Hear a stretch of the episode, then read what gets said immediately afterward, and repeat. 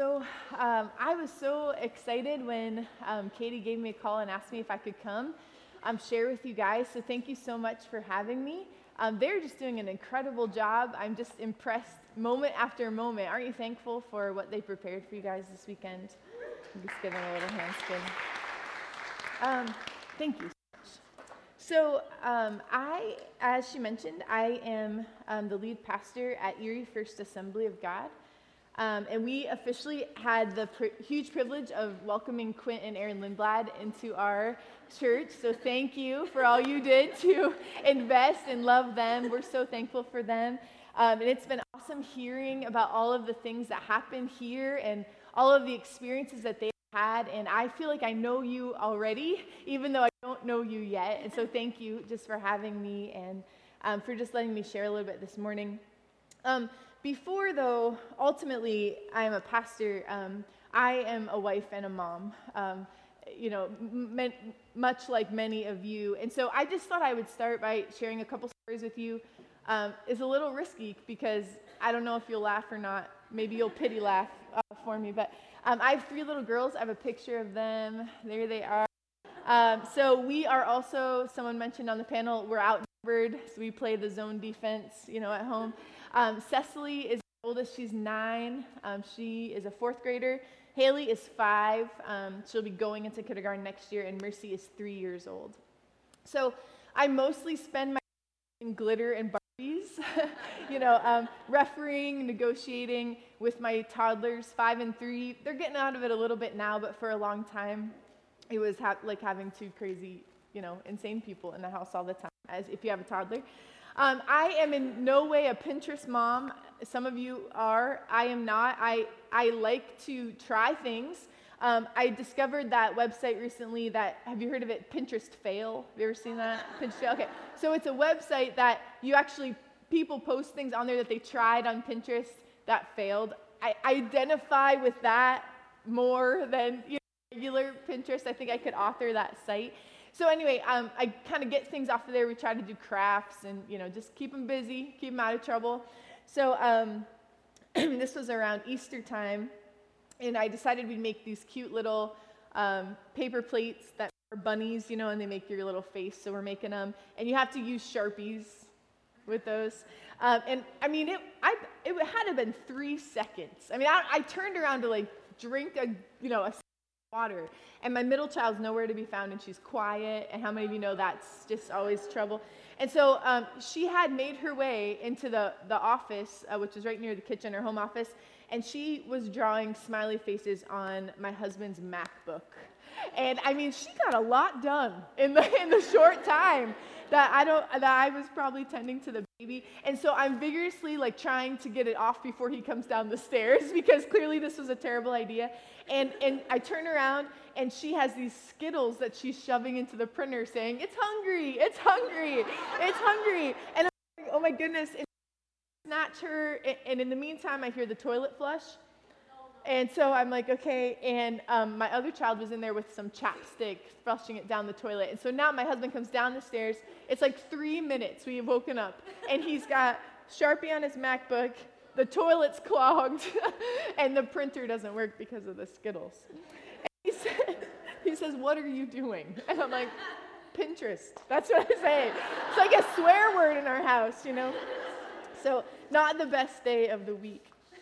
Um, but that's that's real life. How many of you would say maybe that's not your story? Maybe you're not in that part of your life right now, but that's real life. And I find myself almost in complete chaos all of the time. Katie kind of uh, described her, her as her head bopping around. I think that's everyone kind of has their own description, but uh, I feel like my life is loud and it's sticky, and it often just leaves me with my head in my hands thinking, you must be your father's child. You know, there's something about you that is, I don't know what you're doing.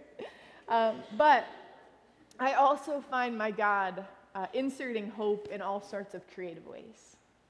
And, and, he reminds me, you know, in the quiet parts of the night that um, when my eyes are so heavy and I know the morning is coming so fast, that he offers this, this hope, this like indescribable hope that he gives us every day. And there's so much potential in that. And I think every, no matter what season you find yourself in, maybe you're parenting teenagers, maybe you're newly married, maybe you're retired, um, maybe I call my season, you know, insanity. Whatever season you feel like you're in, that there's potential. But potential um, can't manifest without form. I, I kind of picture it, it's like, it's like concrete. It has to have something to be poured into, something to make it a shape, to make it useful. Hope forms the potential of the moments of the seasons. And so we know that when we have hope, God can pour that into uh, the potential of all that we could be and create something really beautiful. Joyce Meyer said, um, When you see your life the way God sees it, hope takes over. Hope takes over. And that's what I just want to talk about this morning, just for a few minutes. But I'd like to pray first. So if you could just bow your head with me. Jesus, I thank you so much for um, this morning. And God, I thank you for the sweet just time we've had already in the conversation and in the worship, God. And I pray um, that just for these next few moments, that our hearts could be tuned to you, that you would um, tailor, that you would perfectly tailor this conversation about hope and about our souls to each person in the room, God, to each season. And Father, that your Holy Spirit would do something that none of us expected it to do this morning, because God, you always go beyond our expectations. Lord, we love you and we trust you. And it's in your name we pray. Amen. All right, I want you to picture um, in your imagination a stream. Okay, everyone got a stream? So the water is like crystal clear. Maybe children are laughing or playing beside it. Swans and geese are swimming in it. If you look down the stream, you, you, if you look inside of it, you can see the rocks and the sand on the bottom. Maybe there's rainbow trout in there or koi fish. I don't care. It's your daydream. Okay, just make whatever you want in the stream, okay? Clean dishes. I don't know. Whatever. whatever your moment is. High on the hill, uh, far beyond anyone's sight, is this old man who serves as the keeper of the, of the stream. And he has been hired, uh, and nobody really knows how long ago because it was so long ago that nobody was even there. He was hired as the keeper of the, of the stream. And he, he travels down to it and he removes all the branches and the fallen leaves and the debris that pollutes the water. And, and, he, and he picks the, the picnic bags out of the, the stream that the visitors accidentally blows out of their picnic basket. And, and he cuts down the trees and makes sure the, the water's flowing. And no one even sees this work because he just does it so diligently and, and he does it so, so carefully and, and he doesn't get noticed. And then imagine that one year um, there's budget cuts. And, and, and, the, the town said, you know what? Um, we're gonna, we need, we need this money for something else. We need to repair other things. This is not a luxury we can afford. So the old man cannot take care of the stream anymore. And so he leaves his post. And, and at first, you don't really notice any difference because you know, twigs and branches fall and, and things are okay. And, and it turns a little muddy in places, but it can get by. And no one really notices. But then the swans fly away and the kids quit playing in it. And, and some people um, in the town begin to, begin to get sick. And, and, nobody really can trace it why. And, and it sort of loses this sparkling beauty. And then all of a sudden, this, this stream that once was taken care of so well and flowed so freely was just completely bogged up, and, and there was nothing you could even do with it because it, it had no purpose anymore. And the life of the village depended on the stream, and the life of the stream depended on the keeper. So once you took the keeper away, not only did the stream bog up, but also the village, the life of the village was affected. Oh, thank you. So this story is a really great analogy or example of a stream that represents your soul. And the keeper is you. You are the old man in the story.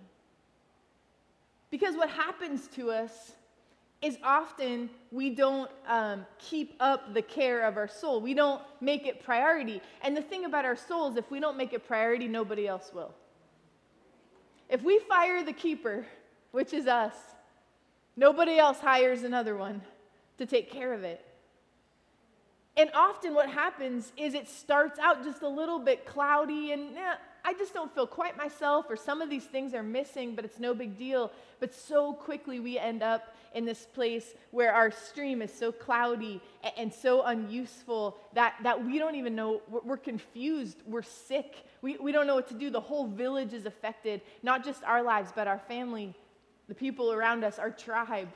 And, and then we're actually bringing this thing into their lives that is not healthy. Taking care of your soul means that you have to um, rest. And that's why I love the theme of this retreat is that it's to rest, renew, and recenter. And if I added to it, I would say to take care of your stream.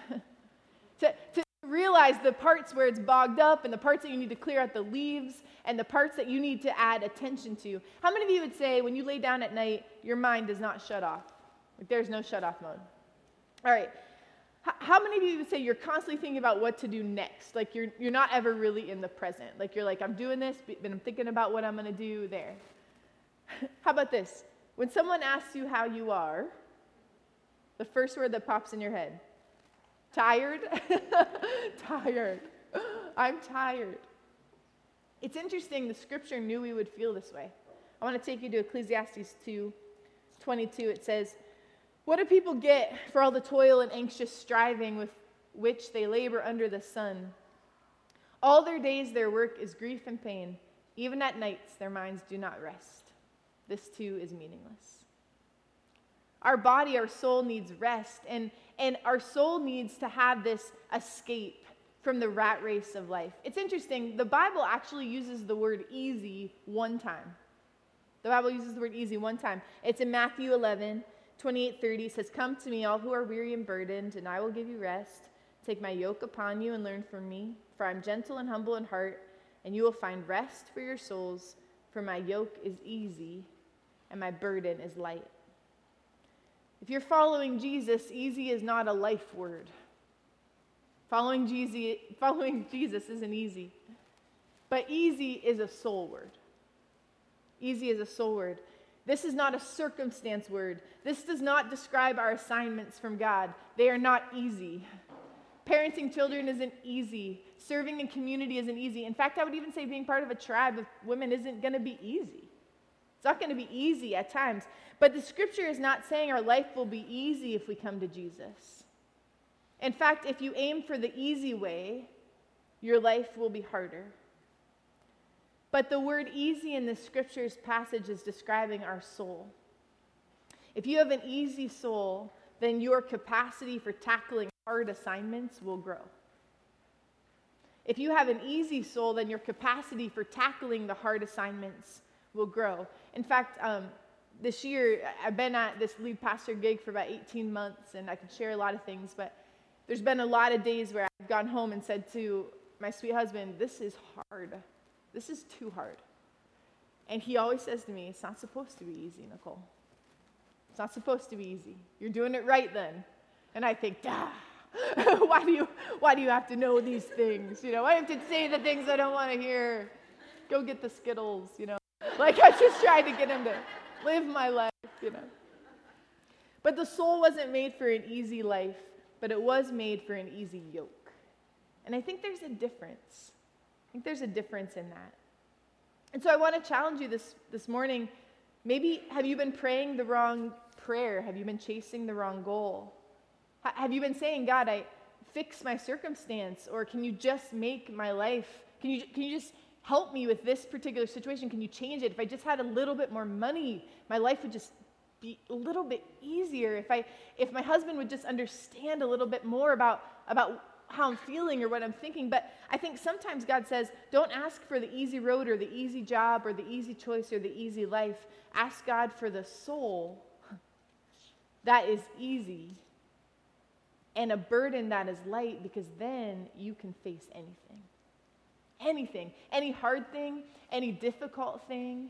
You can face anything if your soul is easy. So in Matthew 11, Jesus is saying, listen, you don't have a naturally easy soul because we're human and it's broken and our streams get all clogged up. He says, so take my yoke upon you, learn from me, learn about these elements that infuse grace, And, and there's, there's a way to live that will make your soul easy and rested. There's a way to live that will take that light burden. And so I just want to talk this morning about three things, three decisions I believe we'll have to make if we want a rested soul. All right? Three decisions that we have to make. Okay, the first is um, we have to decide who determines our acceptance. We have to decide who determines our acceptance. Um, so I'm gonna have, I have to unravel here. Oh, sorry about that.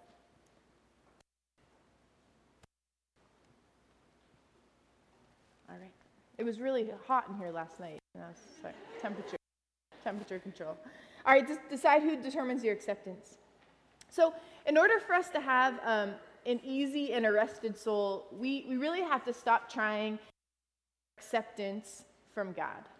Now, that's probably something, if you've been a Christian for very long, that you've probably heard a lot, but I think actually achieving that it, is difficult. That we have to remind ourselves of almost all the time, and almost in every season of our life. We have to stop trying to prove to God that we are worthy of His love and affection. We have to stop trying to prove to other people that we're important and prove to other people that we are valuable and that we mean something. I get, I get caught in these cycles all the time. I don't know about you um, five more pounds. That'll make me feel better, right? Just, just a little bit more. Just, just a little bit more. Or if I had a boyfriend, I'd be satisfied. I don't say that because I'm married, but I'm just giving you examples. All right, I'm just giving you examples. Um, if I can just get enough money for retirement, I can rest easy. The, the truth is, all of these efforts, they're just what ifs. And I think ultimately, like deep down, we know that, but yet we still put that as our goal. You know, we still put that as our goal. If we just get a different job, if we just get a different circumstance, these are the things that will help us feel this certain way. And it's interesting because Jesus depended on God's acceptance in such a strong way, and he faced massive human rejection. If you just remember about his life, um, the Son of God was rejected so strongly by people that the only way his soul could rest is if he stood on the promise of God. Uh, twice in the scripture, it's recorded where God makes his acceptance of Jesus crystal clear. And, and I even find it so gracious of God to, to make a very public declaration of that so that Jesus could hang on to it. If you remember in uh, Matthew 3, Jesus is baptized, the heavens open, and uh, verse 17 says, A Voice from heaven. So just, just like a booming voice out of heaven says, this is my son whom I love. With him I am well pleased. And not long uh, before Jesus would go to the cross, he climbs to the Mount of Transfiguration. And at the top of the mountain, God shows up and he says, Listen, again, Matthew 17, uh, he was still speaking. A bright cloud covered them. A voice from the cloud said, This is my son whom I love. With him I am well pleased. God knew that Jesus would need to know without a shadow of a doubt that God was pleased with him. I think God even understood that when we get in this human flesh, when we live on earth, that there's so many things that pull at us, that, that try to tell us that they will make us feel valuable, that they will make us feel important, that Jesus said, Look, I'm gonna, just going to tell you straight up front with a, cl- a voice from a cloud that you are valuable. That Jesus' road wasn't easy, but his soul was easy because he knew he was accepted by God. Like I said, um, I've been at this position for about 18 months, and there's been a lot of people who told me I can't do this for a lot of reasons. I'm a mother, I'm a woman, um, a variety of other reasons. I wore the wrong shoes. I mean, you know, people. I mean, they, they have all kinds of criticisms and thoughts. And I wouldn't be transparent if I wouldn't say I didn't sting and it didn't make me cry sometimes. I mean, I try not to cry in front of them, but but it does. I mean, it's not easy to hear those things. But I will say in those moments, it has given me these opportunities to just remind myself over and over and over that God is the only vote we need. That God is the only vote we need. That He is the only person that we need to know beyond a shadow of a doubt commissioned and assigned and anointed you for what you're doing. That's it. And, and, and if you just keep your eyes on that and you don't let anyone else uh, speak those, those other things into you, that God's acceptance is stronger than human rejection. That your entire soul will be rested in, in such just a miraculous way. And just as I was praying before I came here, I think maybe some of you are wrestling with human rejection today. I don't know what from. I don't, maybe your family, maybe maybe your church, maybe people in your life at times. But I want you to hear that God's acceptance of you is so much stronger than any of that. That voice in your head is not the truth. Sometimes it's even our own voice. But God's acceptance is so much stronger than that. And when our soul is restless or tired or struggling, it's often because we are working so hard at getting God to like us that we feel tired. But the truth is, God accepted Jesus, and Jesus willingly stood in our place, and therefore God has accepted us. If you have a relationship with Jesus, He did all the work. He did all the work on the cross. And He is saying, This is my son or this is my daughter. With Him I am well pleased, and I love you, and I, and I, I want you to hear that from a voice in a cloud any way that I can. And I believe that today, as you're just kind of wrestling through these things, that that's what God wants you to hear today. That, that He has full acceptance in who you are, that He is the only vote that you need. So, so go out there and do what He's commissioned you to do with the confidence and the fact that God has given you that acceptance. All right, here's the second one. Uh, the second decision I believe we have to have if you want a rested soul is decide what will be your sustenance. Decide what will be your sustenance. Thank you. So, Jesus um, did things that grace to keep replenishing his spirit. You know, did you ever think about Jesus is the Son of God? He's God himself. You know, the whole like Trinity mystery. That's another conference. But, um, but yet, what did he do? He prayed, right? Like he, do you ever think, does that ever like blow anybody's mind? like, it's him, it's me, it's God. You know what I mean? Like he, but he prays. He he uh, he goes to worship him, himself. You know what I mean? Like he, but he he engages in these things. He uh, he feeds his mind with scripture. He reads his own pep talks. You know, like okay, self. You know, like this is what we're gonna do today. Um, he enjoys God's creation. I can imagine he probably thinks, I made that. Oh, it did so good. Look at how wonderful. But he's not prideful, so figure that out. I don't know. Um, he took long walks. He, he, he had this close circle of friends that encouraged him. I saw this, um, I don't know if you have the picture of it. I saw this t shirt online the other day. We just all need this one. Jesus took naps. Have you seen this? Be like Jesus. I'm going to put that on each one of my kids. You know what I mean? Like, all at the same time. But he did that. He, he hung out with, with little kids. He spent time with non religious people. Why did Jesus do all these things? He did it because I really believe he was showing us that we have to strategically create moments to sustain our soul. And this is one of them that you cleared your schedule, you, you, you care what you needed to at home, and you got here today. And this is one of them that we have to engage in these practices that connect us to God's grace and energy and joy. Because the truth is, if we just try to live our life and, and not pay attention to it, it won't just come. I, I love what you guys are saying. 12 hours of community just doesn't like randomly show up in the middle of your week. You, you have to work for it, you have to create moments. What fills up your soul? What makes you feel closer and more connected to Jesus? You have to ask God that and then do those things on purpose. For me, um, it's the ocean. Anybody with me? Like you're just ocean people?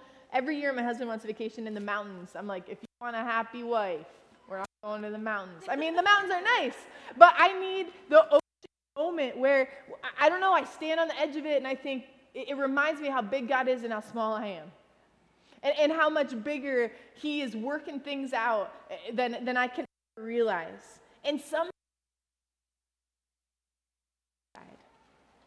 and so what are those things for you? What are those things that get you to that place? I don't think any of us can answer it. That's really between you and God and, and your experiences and when you felt the most rested. The soul isn't made to run on empty. I was thinking about some things like some indicators. I, I do believe there's like a proverbial gauge. Like if you were like, okay, where am I at? Am I 10% filled up? You know, where, where am I at? And these are some things I, I, I thought of that were maybe like SOS signals. You know, think if this is happening to you, you might be like, oh, I might be running a little dry. Um, things bother you more than they should. Like all of a sudden your spouse chewing gum becomes a massive character flaw. like, what are you doing? You know, like it's just like an overreaction, you know? Um, it's hard to make up your mind about a simple decision. Maybe you're standing in the cereal aisle far too long because you just don't know. Um, your impulses to eat or drink or spend or crave are harder to resist than usual. Um, you have less courage. You're taking less risks. You're, you're more fearful than you usually are. And I think this one's a big one. I think when our souls are tired, our judgment suffers. And, and actually, we, we tend to make poor judgment calls and we tend to engage in, in sin, really. And then we get to this point where we're like, how did I get here? I, I promised I wouldn't do this anymore, and here I am doing it again. I don't want you to raise your hand, but I think maybe more than one of us has been there before. I know I have. Where all of a sudden I, I think, what? I thought I was way past this, and here I am, being all critical and negative again. And I think that's when our soul gets tired. It's when our soul gets tired and our sustenance isn't there. And so, if any of those just connect with you today, you know, I think I want to encourage you make a plan to course correct that. Get to the ocean or the mountains or whatever it is that Jamestown people do and, and have this moment with the Lord and have that sustenance and, and get those things, get in a group of people who can encourage you and, and talk to you when you're, when you're frustrated and, and cry with you when you're sad and, and say, God, what is it that just gets my soul rested? What is the sustenance? Jesus did it, and I really believe that we have to work on it. Okay, the third decision uh, is what will give you significance? What will give you significance? So it's acceptance, sustenance, and significance. Um, in Matthew 4, we see this really important account of Jesus, and I'm going to just um, summarize it for you here. But Jesus was led by the Spirit into the wilderness. He was tempted by the enemy. He, he had fasted 40 days and 40 nights, and the scripture says he was hungry. And so the tempter comes to him and says, um, if, if you are the Son of God, tell these stones to become bread. And Jesus says, it's written, Man shall not live on bread alone, but on that comes from the mouth of God. And then verse 5 says, The devil took him to the holy city, had him stand on the highest point of the temple. If you are the Son of God, he said, throw yourself down. For it is written, He will command His angels concerning you, and they will lift you up in their hands, so that you will not strike your foot against a stone. So Jesus answers again, Do not put the Lord your God to the test. So again, the enemy takes him to a very high mountain and shows him all the kingdoms and says, I'll give this all to you if you bow down and worship me. And Jesus says, Away from me, Satan, for it's written, Worship the Lord your God and serve him only. So then the devil left him, and the angels came and attended him. Now it's interesting, all of these things were that, that he was tempted with were centered around his identity. They were centered around um, who are you really and who do you think you are? Who are you really and who do you think you are? It's as if in verse 3 the tempter said, If you're the Son of God, turn these stones into bread. If you're the Son of God, throw yourself down. Uh, the, the enemy wants Jesus to question his significance. If you were the Son of God, you would do this. Prove it.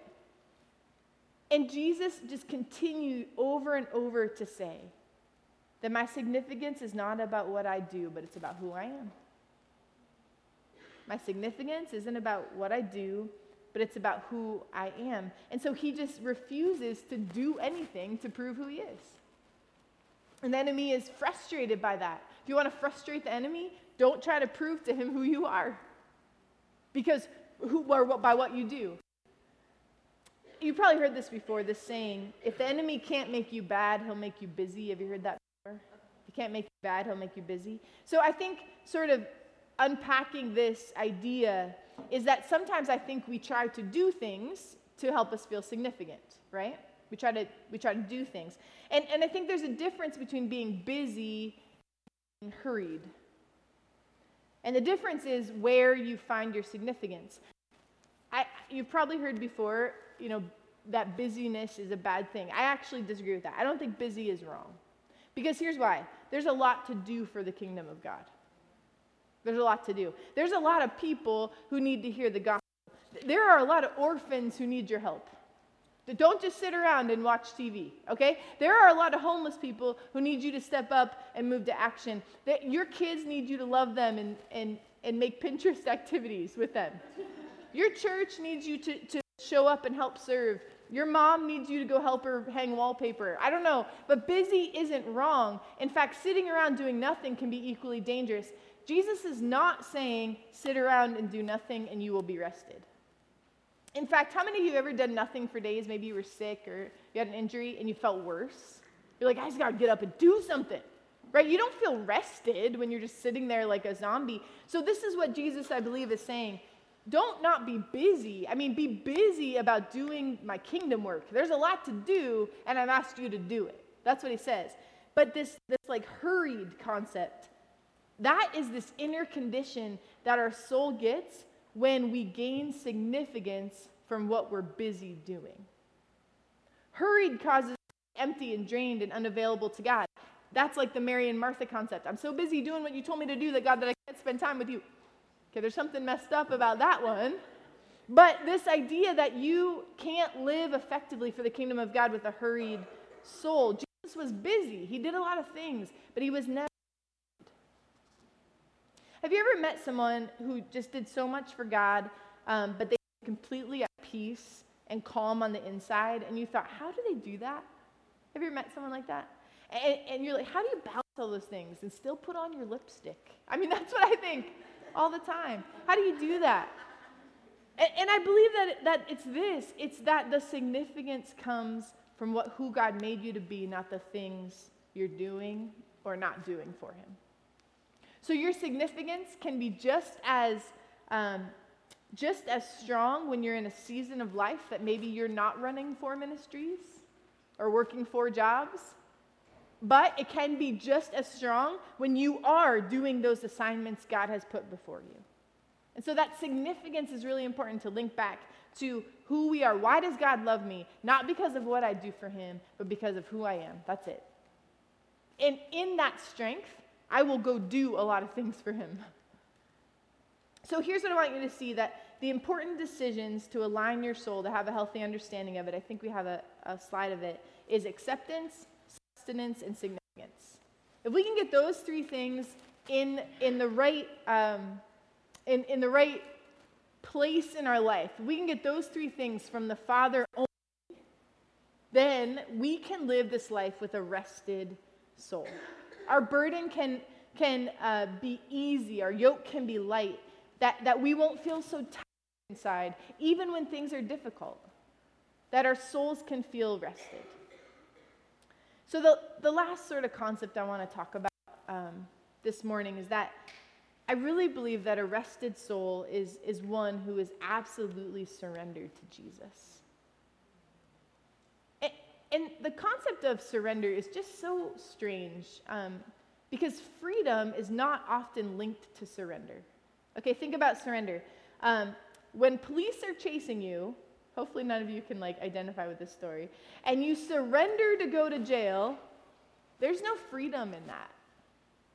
Right? You see what I mean?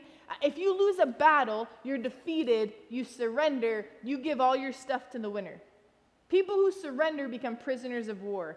This is all about not freedom. But in the paradox of the kingdom of God, the only way to be free is to surrender.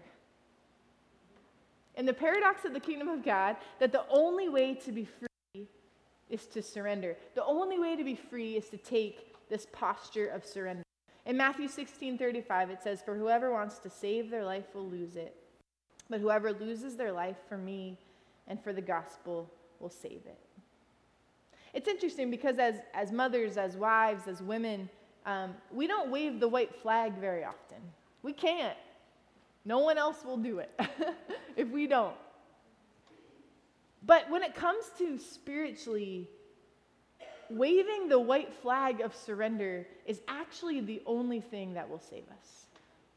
It makes no sense from a human viewpoint, it, it, makes no sense from a worldly perspective, but we have a choice. We can either live a life that we call the shots, we, we are our own boss, we please, we live life on our own terms.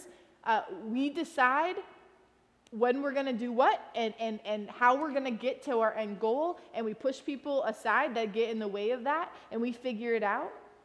But the scripture says if we do that in the end, you'll lose your life. Or we commit our life to Jesus, we, we give up all our rights, we surrender to his lordship, we follow him faithfully.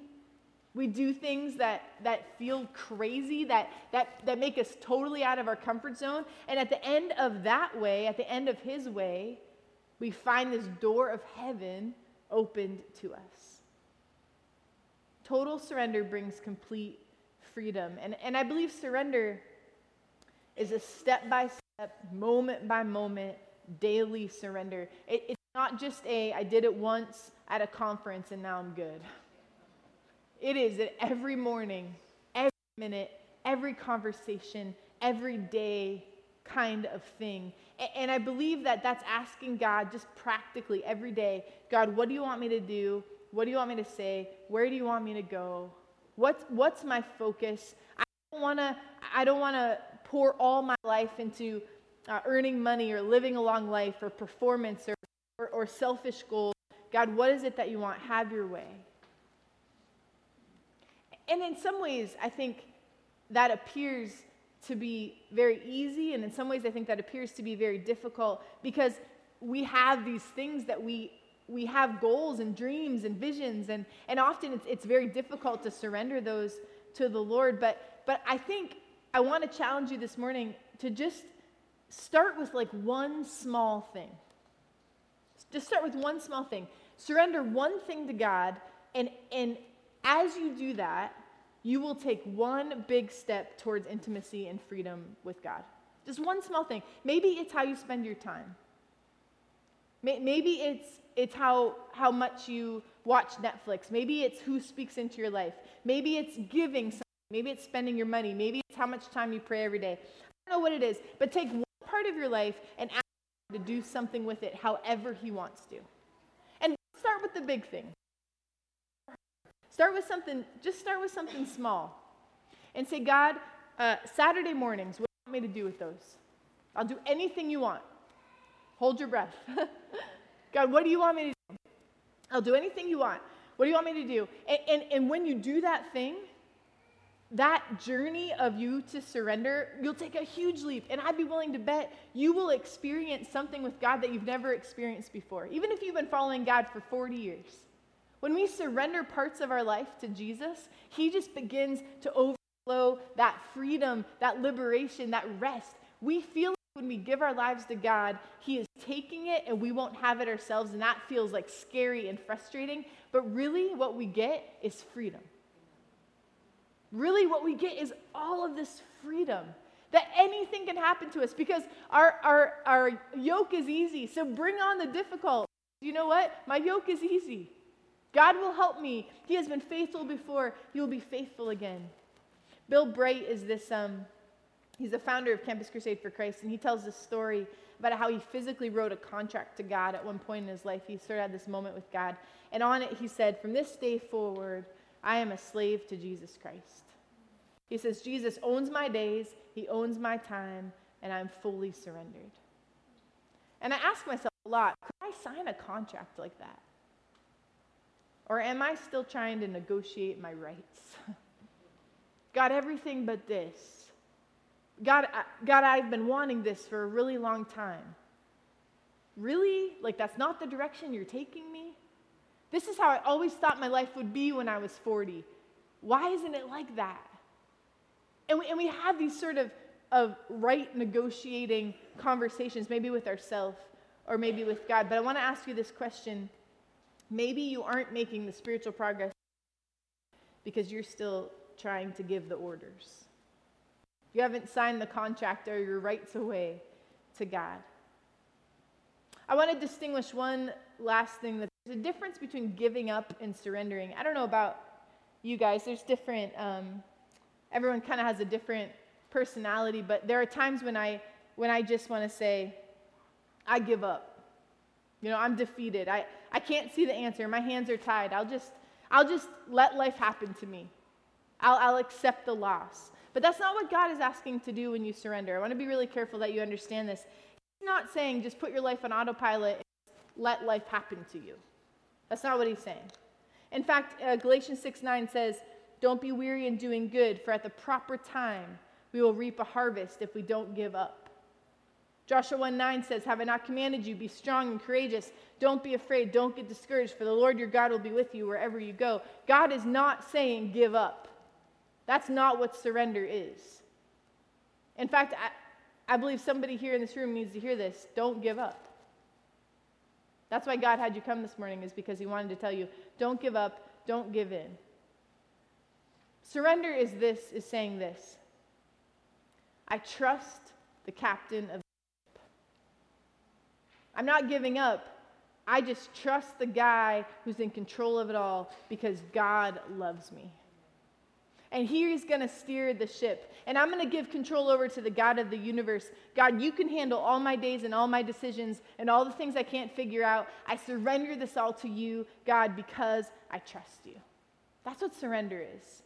It's not saying, God, okay, you're going to have your way anyway, just do what you want to my life, drudgingly. It's saying, God, I'll get on the ship because you're steering it. Let's go. Where do you want to go today? Because I know that you will always um, you, you will always take me exactly into the place that I need to go. Surrendered, surrendered souls are rested souls. I really believe that. So here's what we're going to do. Um, would you just stand up to your feet?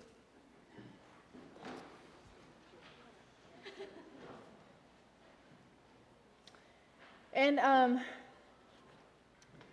if you just kind of um, your eyes, and I don't know, you, you, could hold your hands out, or you could you could on your knees, whatever you want, whatever that's like I, like I mean business right now.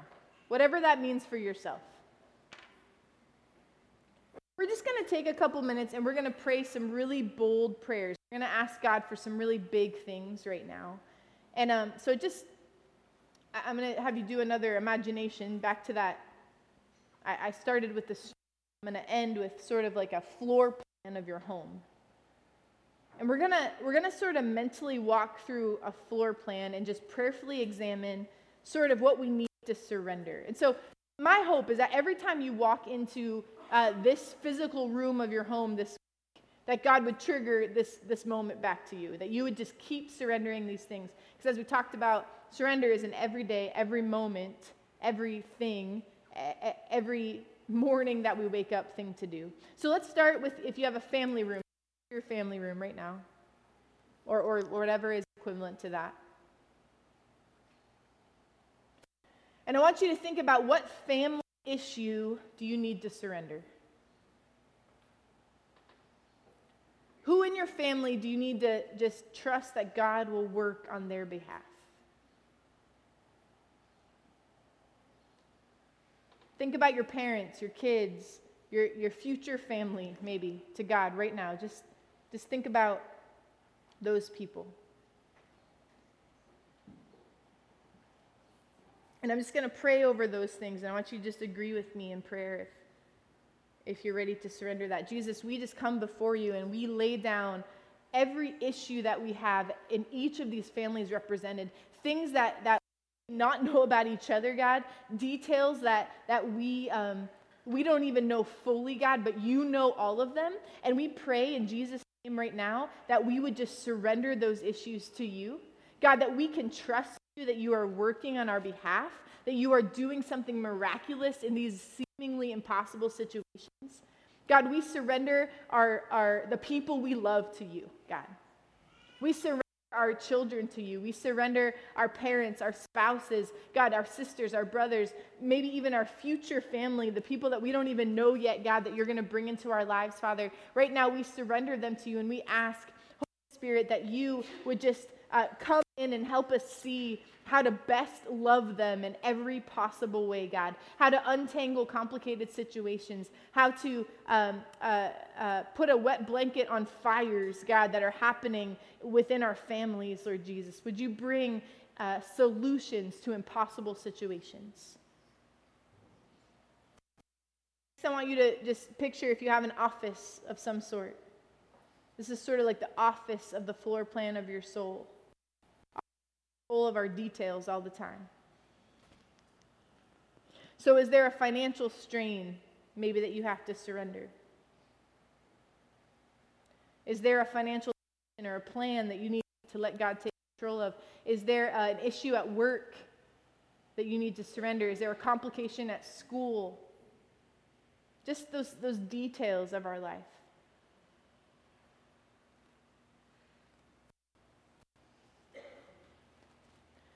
All right, just agree with me in prayer over these. God, I come to you this morning and we pray for each person here and, and we pray for perhaps situations at their work or in their school, God, that, that are complicated, Father, that need an easy yoke, that need us to look at them in a different perspective. And I pray that you would help us see them differently even on Monday when we head back to these places, God, that it could feel different, that the atmosphere would feel different, because even right now we're asking your Holy Spirit to usher into those moments. God, that we would con- quit trying to control it and quit trying to figure it out and quit trying to solve it the way that we would solve it, God, but we would ask for your complete and total surrender. I pray for those in this room that are struggling financially, God, that have a, a financial burden, Lord, in some way or another. And Jesus, we know that you own the cattle on a thousand hills and the hills that the cattle sit on, God. That you have all that we need, that you are provider and provision. But God, we surrender the way that you'll take care of that need. God, we surrender that we are trying to solve it. But God, we surrender. We don't give up, but we surrender. We get on the ship and we know that you'll show us the best possible way and the solution, God, that you have. Let's just do two more rooms. The next room is the kitchen. Can you picture your kitchen? Picture it really clean. The kitchen is where you often um, entertain people, you host people. Oftentimes, the kitchen is, is sort of a, an indication of your, your outward life, the way you want people to perceive you, the, the things that, um, the way people look, maybe look at you and look at your family. And I think as women, um, this is something that's really difficult for us. For whatever reason, it's so easy to get in that trap of wanting people to think we are a certain way, live a certain way, a certain way, think a certain way. And I just want to take a, a minute this morning and just pray that we surrender that. And as we do that, our souls would find this like deep rest God, we come to you this morning and we just surrender that we care what people think about us. We just surrender that, that sometimes we are so worried about what other people think more than we're worried about what you think. God, we repent for the times that we want people to think we are different than we are, that we try to give an and so, Holy Spirit, I pray that you would come and that you would convict, that you would clean our house, that you would help us surrender. God, that everything that's weird to other people is wonderful to you, God, because you made us that way. And so, I pray that as we sang last night, even this morning, that chains would fall off, God, that those chains of appearance, those chains of trying to show and be someone that we're not, because we're just so caught up in that sort of pressure and that culture of things. And Lord, I pray that the acceptance that's straight from you, God, you're the only vote we need. And so this morning, I pray that every time these women walk into their kitchens this week, God, that the Holy Spirit of God would just whisper to their heart that they are loved and that you are well pleased with them. And God, that could change just about everything about their week. All right, this is the last one. Um, let's end with this one. It's the closet. So just picture a closet of some sort that you have. Closets are the places where we shove all the things we don't want to deal with, aren't they? It's the place you put everything that you don't know where the place is. It's the place you can shove it in there and shut the door. Nobody knows how messy it is behind there. This is probably the questions I'm going to ask you. This is, depending on how honest you answer these questions, is probably how deep and intimate you'll experience God and other people this weekend.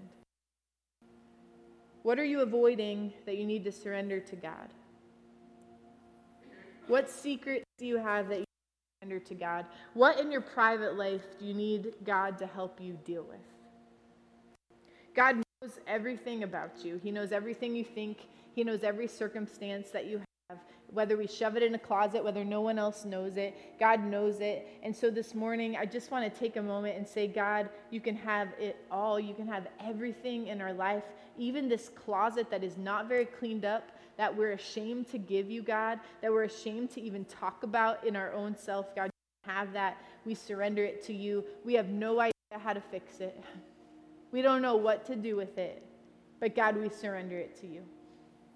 Lord, there's nothing we're going to hold back from you this morning. God, we love you so much. And Father, in that just moment, God, we know that you can do something in us because that very that very rawness of who we are, Lord, that's who you want. When you saved us, God, you knew all of us. You saved us the whole person. God, it is not just these few things that we won't give to you. We pray that a life fully surrendered to you would include the closet, would include those things that we just don't want to deal with, that we don't know how. The inner thoughts and the, the things we've never told anyone, God, those, that baggage, those secrets. Lord, we need you to take those, God, because we trust the captain of the ship. We trust that he knows everything about our house and still wants us, still loves us anyway. And so, God, we just take, God, and we just surrender those things to you. Thank you for loving us when we didn't deserve it, when we couldn't earn it. Thank you for loving us so recklessly. God, it's in your name we pray. Amen.